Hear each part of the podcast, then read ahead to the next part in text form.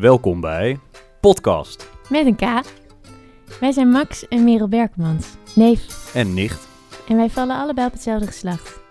En ook al vindt iedereen in onze omgeving dit prima en voelen we ons niet per se anders, sommige dingen zijn gewoon anders. Hierdoor zitten wij en de mensen in onze omgeving met vragen. In deze podcast nemen we jullie mee in onze zoektocht naar de antwoorden hierop. Klaar voor Merel? Let's go. Yo, luisteraars. Welkom bij deel 2 van de aflevering over kinderwens. En over kinderen gesproken. Intussen is Minke, mijn achternichtje, en Merels nichtje geboren. En daar zijn we dolblij mee. In deze aflevering beantwoorden wij vragen zoals... Waar lopen roze ouders eigenlijk tegenaan? En hoe is het eigenlijk gesteld met alternatief ouderschap in Nederland? Voordat we in de gesprekken duiken, hierbij eerst nog even de introductie van onze gesprekspartners, Sarah en Jona. Ik ben eh, Sarah Koster. Ik co-ouder met een mannenstel. Onze jongens zijn inmiddels 14 en 16. Ze zijn de ene week bij mij en de andere week bij de vaders. Daarnaast werk ik als kinderwenscoach. Ik begeleid mensen die LHBT zijn of single en een kinderwens hebben of al een gezin hebben. Ik ben bestuurslid van de Nederlandse Stichting voor Roze Ouderschap. Die stichting heet Meer dan Gewenst. En ik geef ook nascholing aan professionals over andere gezinsvormen. Ik ben Jona, ik ben 24 jaar. En als iemand er naar vraagt, dan zeg ik altijd dat ik zes moeders heb. We starten dit deel met wat ongemakkelijkheid. Awkward. Oké, Merel. Sarah nam ons mee naar hoe anderen eigenlijk, hoe goed bedoeld ook, soms de plank echt enorm kunnen misslaan met hun opmerkingen en vragen. En ook Jona vertelt daar wat over. Luister maar. Soms vragen mensen ook wel een beetje beladen dingen als wie is nou je echte moeder of wie is meer de vader van je twee moeders of zo. Want dat, dat is er niet. Er is niemand de vader. Die is er nou gewoon echt niet. Maar mensen hebben wel een beetje de neiging om dat te vragen vaak. Omdat het toch dan in dat hokje past. Ja, precies.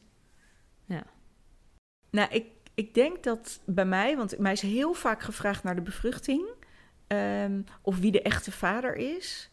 En ik denk dat het allemaal eh, eh, gewoon uit pure liefde en goedheid gevraagd wordt, maar met onhandige termen. En dan leg ik uit, nou, je bedoelt waarschijnlijk de biologische vader. Want ze zijn allebei echte vader. En dat vind ik een hele goede manier van het benaderen. Terwijl ik ook kan zeggen, hoezo echte vader? Maar ik hou er rekening mee dat zij niet ingevoerd zijn in deze gezinsvormen. Dus ik leg het dan keurig uit. Maar als iedereen dan, als er dan iemand doorgaat met van, nee, maar ik bedoel de echte vader, want die ander is toch niet de echte vader? Dan denk ik, ja, ik heb het net uitgelegd en dan. Maar dat heb ik maar één keer gehad. En ook dat was ook een soort dat iemand op een spoor zit en dat maar niet loslaat, terwijl die echt wel heel lief is en heel begaan met ons. Dus eh, het is vaak gewoon echt met de beste intenties. Sarah ziet het ook echt als een missie voor zichzelf. Om mensen wat sensitiever te maken voor alternatieve gezinsvormen. En zoals jullie zo gaan horen, luisteraars, kunnen sommige mensen dat ook best wel goed gebruiken. En wat er verder nog, wat ik zelf, waar ik zelf heel erg mee bezig ben, is nascholing geven aan professionals. Zorgprofessionals, maar ook eh, docenten, eh consultatiebureau-medewerkers. Gewoon allerlei mensen die te maken hebben met gezinnen. Dat ze gewoon wat beter snappen welke gezinsvormen er zijn. En ook wat tips. eh, ja, hoe ga je daarmee om? Wat zijn de do's en don'ts? Maar gewoon net even wat meer begrip. Niet tegen een co-oudermoeder zeggen: Oh, dus je bent draagmoeder geweest. Niet tegen een lesbisch stel die de donor-donor noemt zeggen: Oh, de vader. Ehm, ik kan ook nog wat extremere voorbeelden noemen. Een verloskundige die zegt tegen de niet-biologische moeder van een lesbisch stel: Ja, het is niet jouw genetisch kind, dus jij gaat niet wakker worden als de baby huilt. Ehm, moet ik nu echt drie stoeltjes erbij pakken? Eh, ja, we zijn met z'n drieën. En die stoel staat trouwens hier om de hoek. Ik pak hem zelf wel even. Eh, er zijn de gekste voorbeelden. Mensen die gewoon, weet ik veel, je komt bij een docent en je vertelt... ja, ons kind heeft twee moeders en een vader. En dat ze meteen vragen, hoe was het dan voor jou als je lesbisch bent... om met een man naar bed te gaan? En als ze dan gewoon wat, die zorgprofessionals en andere professionals... net wat meer weten over die gezinsvormen...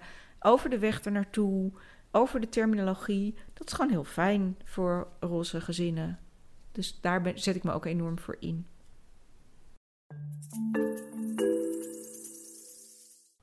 We gaan even uitzoomen, luisteraars. Los van de voorbeelden van Sarah en Jona ben ik best wel benieuwd hoe het in Nederland eigenlijk gesteld is met alternatief ouderschap. Zowel op juridisch gebied als op sociaal-maatschappelijk gebied en als op financieel gebied. Ja, want dat juridisch, hè? Ik zit daar al een tijdje zo mijn hoofd over te breken. Als je nou getrouwd bent met iemand, zoals ik met Iris. Als ik dan niet een kindje draag, ben ik dan toch automatisch ouder van dat kindje? Of moet ik het dan eerst adopteren? Deze vragen stellen we aan Sarah. Of je trigger een beetje toen je zei uh, dat die meer ouder, een meer ouder gezin bestaat, juridisch nog niet.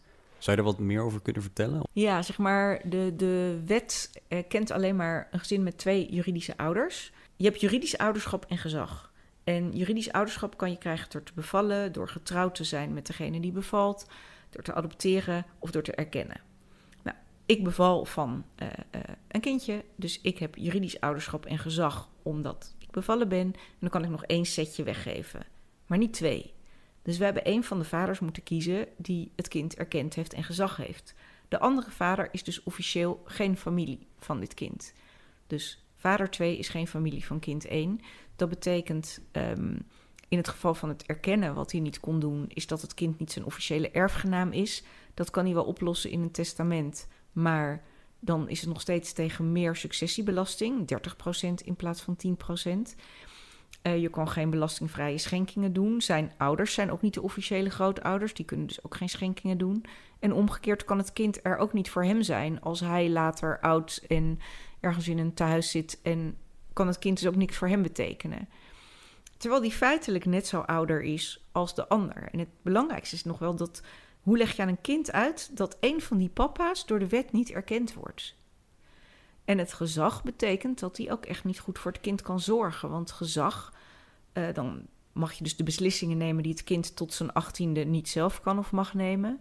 En dat gaat dan om medische beslissingen, een bankrekening openen. Nou, die bankrekening openen, dat doe je één keer en dan gaan we gezellig met z'n allen. En een paspoort aanvragen, dan liggen we met z'n vijven voor die balie. Met een, uh, vroeger met een krat Lego en een tas luiers. Uh, maar uh, ja, naar het ziekenhuis gaan. Kind 1 was gevallen, was even buiten Westen, bij vader 2. Ja, die dacht, ja, als we nu naar het ziekenhuis gaan, of naar de huisartsenpost, kan ik geen beslissing nemen.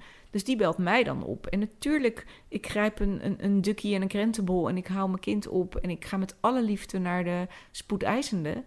Maar het gevoel wat papa 2 heeft, dat hij dus niet voor zijn eigen kind kan zorgen, terwijl hij dat wel wil. En er is een staatscommissie geweest, die is in het leven geroepen door de regering. Die heeft 2,5 jaar onderzoek gedaan en stevig. Het waren echt tien uh, specialisten op allerlei gebied. Ze hebben allerlei mensen gehoord. Ik ben ook twee keer gehoord door de staatscommissie, maar ze hebben voor tegenstanders gehoord. En ze, uiteindelijk zijn ze met zo'n dik boek uh, gekomen. Met 68 aanbevelingen over zowel draagmoederschap als meer ouderschap. Ze zijn uitgegaan van het belang van het kind en um, hebben eerst de zeven punten van goed ouderschap geformuleerd. En van daaruit gezegd: oké, een kind moet drie tot vier juridische en gezaghebbende ouders kunnen hebben. Maar dan moet je wel voor het kind verwekt is naar een rechter. Er zit een bijzonder curator bij namens het nog niet verwekte kind. Er zijn allemaal voorwaarden aan en dan zou je met z'n vieren dat kunnen doen op maximaal twee adressen. En dan is het gelijkwaardig, want nu hebben we voor- en achterbankouders. En dat creëert natuurlijk een rare situatie. En nogmaals, het is niet dat wij ons op de borst kloppen van wij willen rechten. Nee, we willen onze zorgplicht na kunnen komen. En waar het ook toe leidt, is dat als jij je kind, als je geen juridisch ouder bent van je kind, heb je dus ook geen recht op verlofregelingen. Dus niet op geboorteverlof, aanvullend geboorteverlof, ouderschapsverlof, al dat soort dingen. En wat wij nu doen, uh, ik geef namens meer dan gewenst allemaal presentaties aan bedrijven, waarin ik uitleg wat er aan schort en hoe ze het op kunnen lossen. En er is zoveel welwillendheid bij bedrijven om gewoon te helpen dat hun werknemers voor hun kinderen kunnen zorgen. Dus HEMA heeft al uh, de arbeidsvoorwaarden aangepast en PwC en het UWV. en Volvo. Dus, eh, en er speelt nog van alles bij andere bedrijven. Dus dat is echt geweldig. En dan denk je dus, ja, Den Haag, jullie worden links en rechts ingehaald. Aan de ene kant door die gezinnen die gewoon ontstaan. En aan de andere kant door bedrijven die zeggen, ja, als jullie het niet regelen, wij willen gewoon dat onze werknemers voor hun kinderen kunnen zorgen. Want bijvoorbeeld in het geval van draagmoederschap duurt het even voordat ouder 1 de officiële ouder is. En het kan tot een jaar duren voordat vader 2 dat ook is. Dat betekent dus dat je de hele fase geboorteverlof baby mist. Er is geen, je moet gewoon elke dag werken. Ehm, op het moment dat jouw werkgever uh, jou daar wel verlof voor geeft, dan krijgt je kind ook gewoon tijd om te hechten. Anders moet je kindje met een paar weken al naar de opvang. Ja, dat wil niemand. De baby niet, maar niemand wil dat. Mhm. En nu ben je dan afhankelijk van de coulance van je werkgever. Maar het is natuurlijk veel mooier als het niet van de coulance afhangt, maar als het gewoon een regeling is. Ik begrijp dus, die, die aanbevelingen zijn gedaan door die staatscommissie, maar ze zijn blijkbaar nog niet overgenomen. Er is nog geen wet die dat mogelijk maakt. Nee, de, de hebben wel de, uh, er hebben acht grote partijen het COC Regenboogstemmersakkoord ondertekend, maart vier jaar geleden. Zo van wij gaan dit uitvoeren as it is. Gewoon, er is een wetsvoorstel ook al geschreven. Er moesten alleen nog wat dingen in omliggende wetten gedaan. Um, alleen ze hebben het niet gedaan.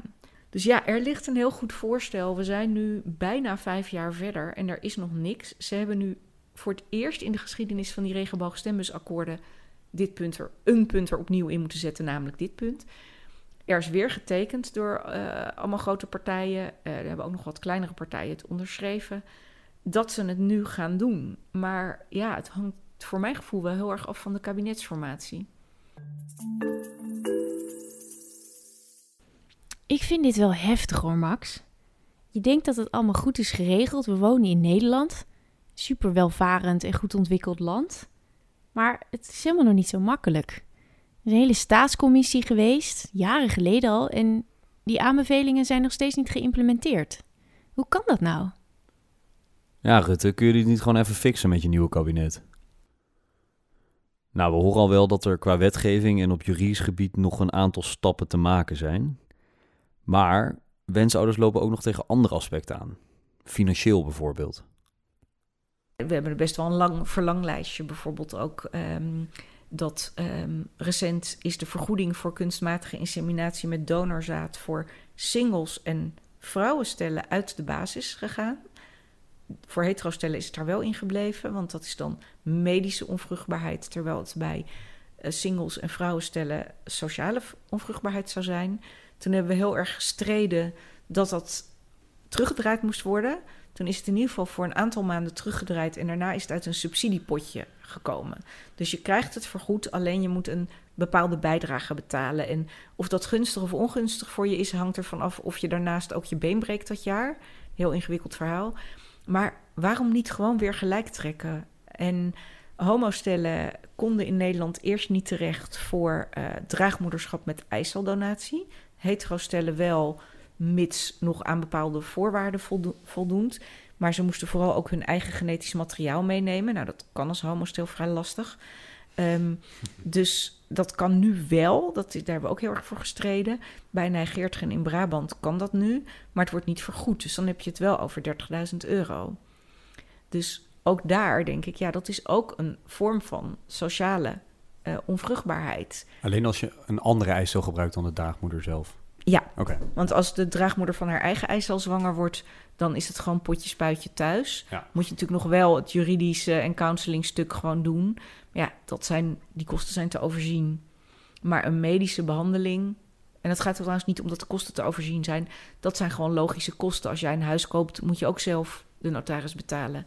Maar het, het, de medische behandeling, ja, bijvoorbeeld stel um, jouw zus of bijvoorbeeld jouw nichtje wil wel eiceldonor zijn.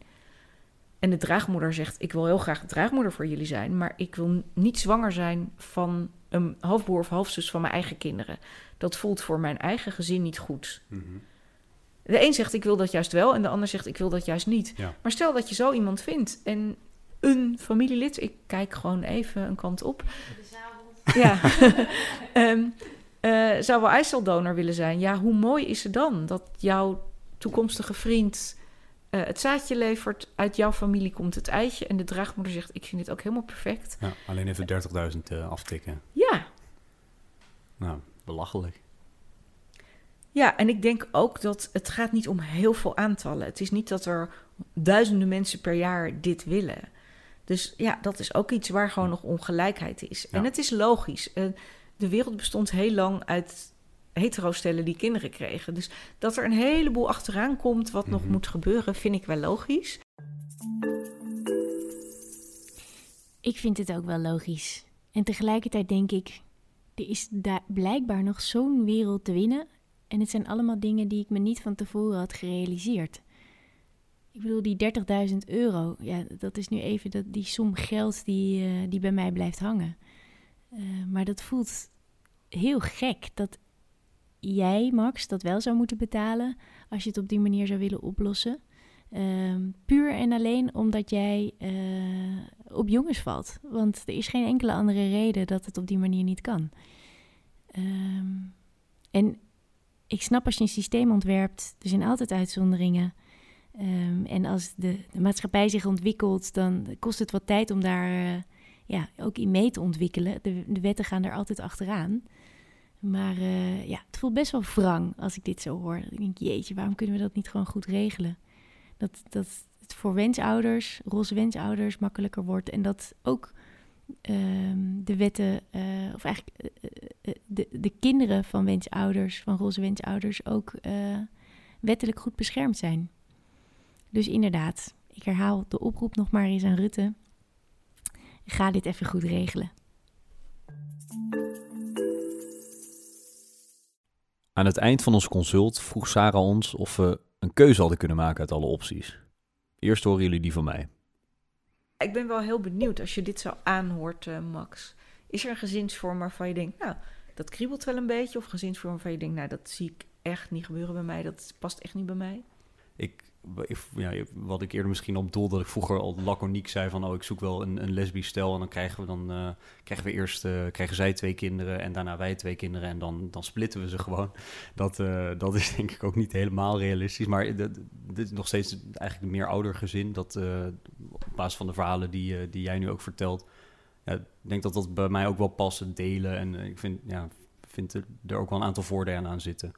En dit klinkt misschien dan een beetje als het voorbeeld wat jij eerder beschreef van dat je, nou, ik ben niet op zoek naar een oppas, maar ik had het hier laatst ook met een, eh, met een eh, vriendin over die, eh, die biseksueel is en die ook wel zo'n optie interessant zou vinden. En toen dachten we, oh, het is eigenlijk ook wel chill, want dan, dan kunnen we eigenlijk allebei wel gewoon meer op vakantie.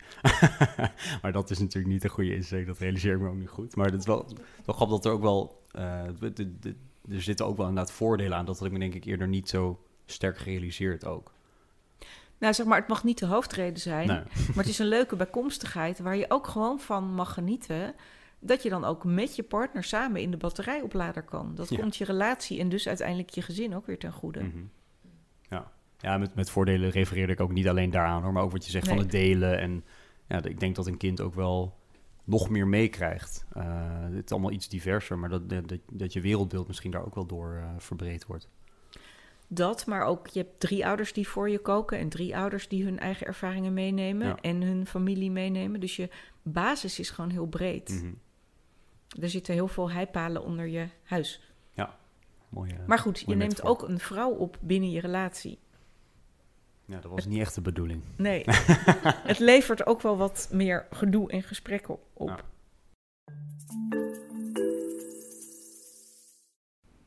Daarna was ik aan de beurt. En jij, Merel? Zijn er gezinsvormen waarvan jij denkt, nou, dat kriebelt wel, of nou, dat is echt niks voor mij? Ik denk dat ik voor dit gesprek en misschien voordat ik me erin had verdiept, nog nooit had nagedacht over meer ouder gezin. Dat, dat had ik nooit als optie gezien.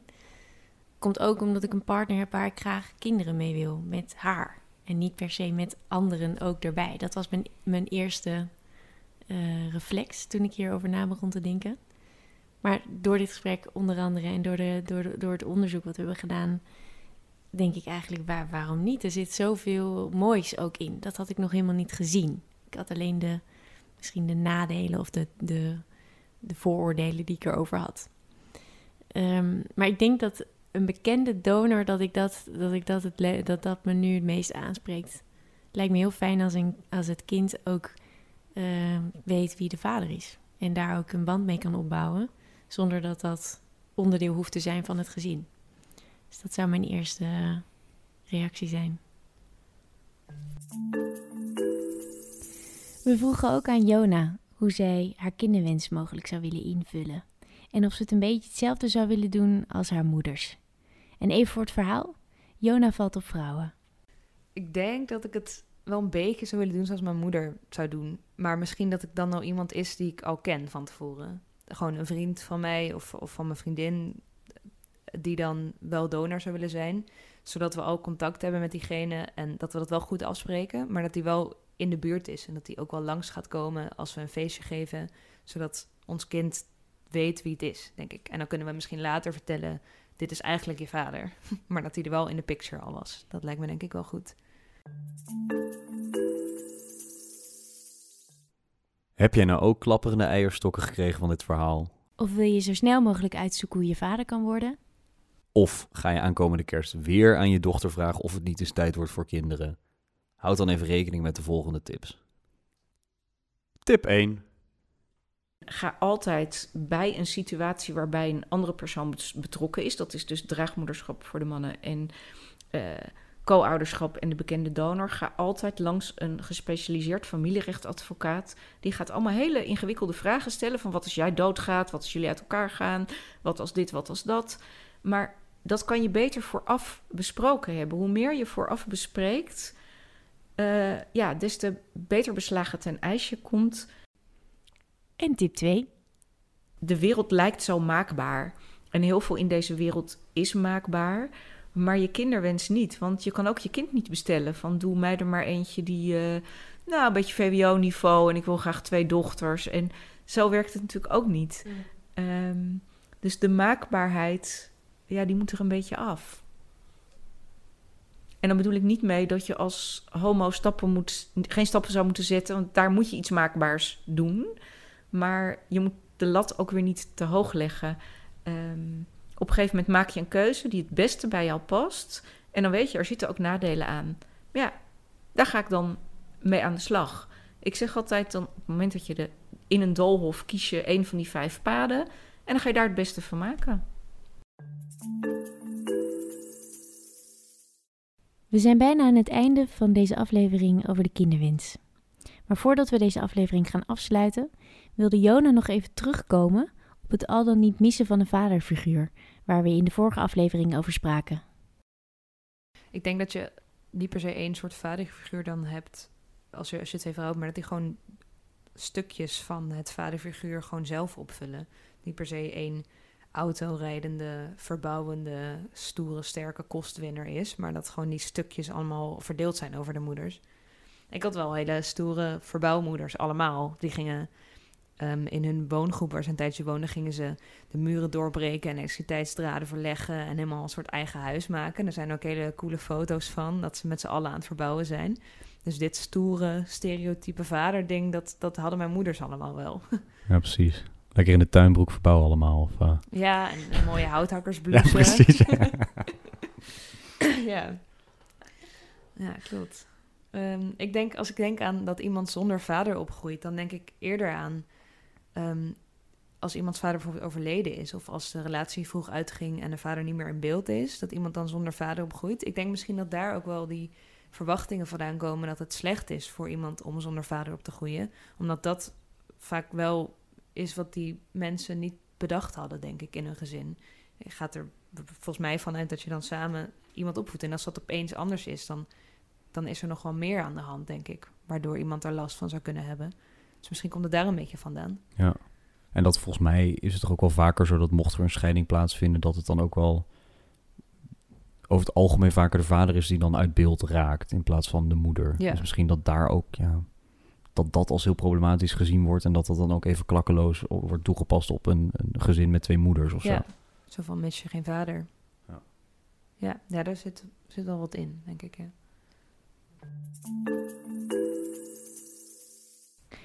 Dit was deel 2 van de aflevering over de kinderwens. We hopen dat jullie er net zoveel van geleerd hebben als Max en ik, want we zijn echt een heel stuk wijzer geworden. We hopen ook dat Rut een beetje opschiet. Volgende aflevering gaan we het weer over een heel ander onderwerp hebben, namelijk Het geloof. homoseksualiteit en het geloof. Hoe combineer je dat nou? Je hoort er alles over. Tot volgende week. Yo!